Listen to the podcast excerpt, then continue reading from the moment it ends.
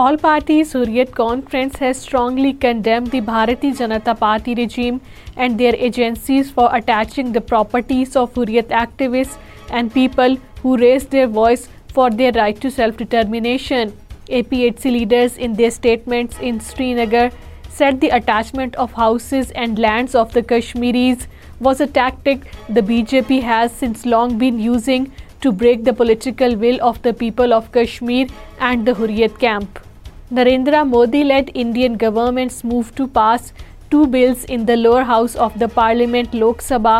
is the violation of the United Nations resolutions, as the legislations are meant to dilute the Muslim majority representation in the occupied Kashmir's assembly and opening the door on the outsiders for appointments in the territory in the name of restructuring reservation rules. Kashmir Media Service in a report said that the passage of two bills in the Lok Sabha is an attempt to politically and economically cripple occupied Kashmir's Muslim population. Posters appeared in different areas of the occupied Kashmir drawing the attention of the world towards the gross human rights violations and atrocities perpetrated by the Indian state in the territory. According to Kashmir Media Service, every year Human Rights Day is celebrated on 10th December across the world. Speakers of a seminar at the European Parliament in Brussels have said that India cannot suppress the voice of the oppressed people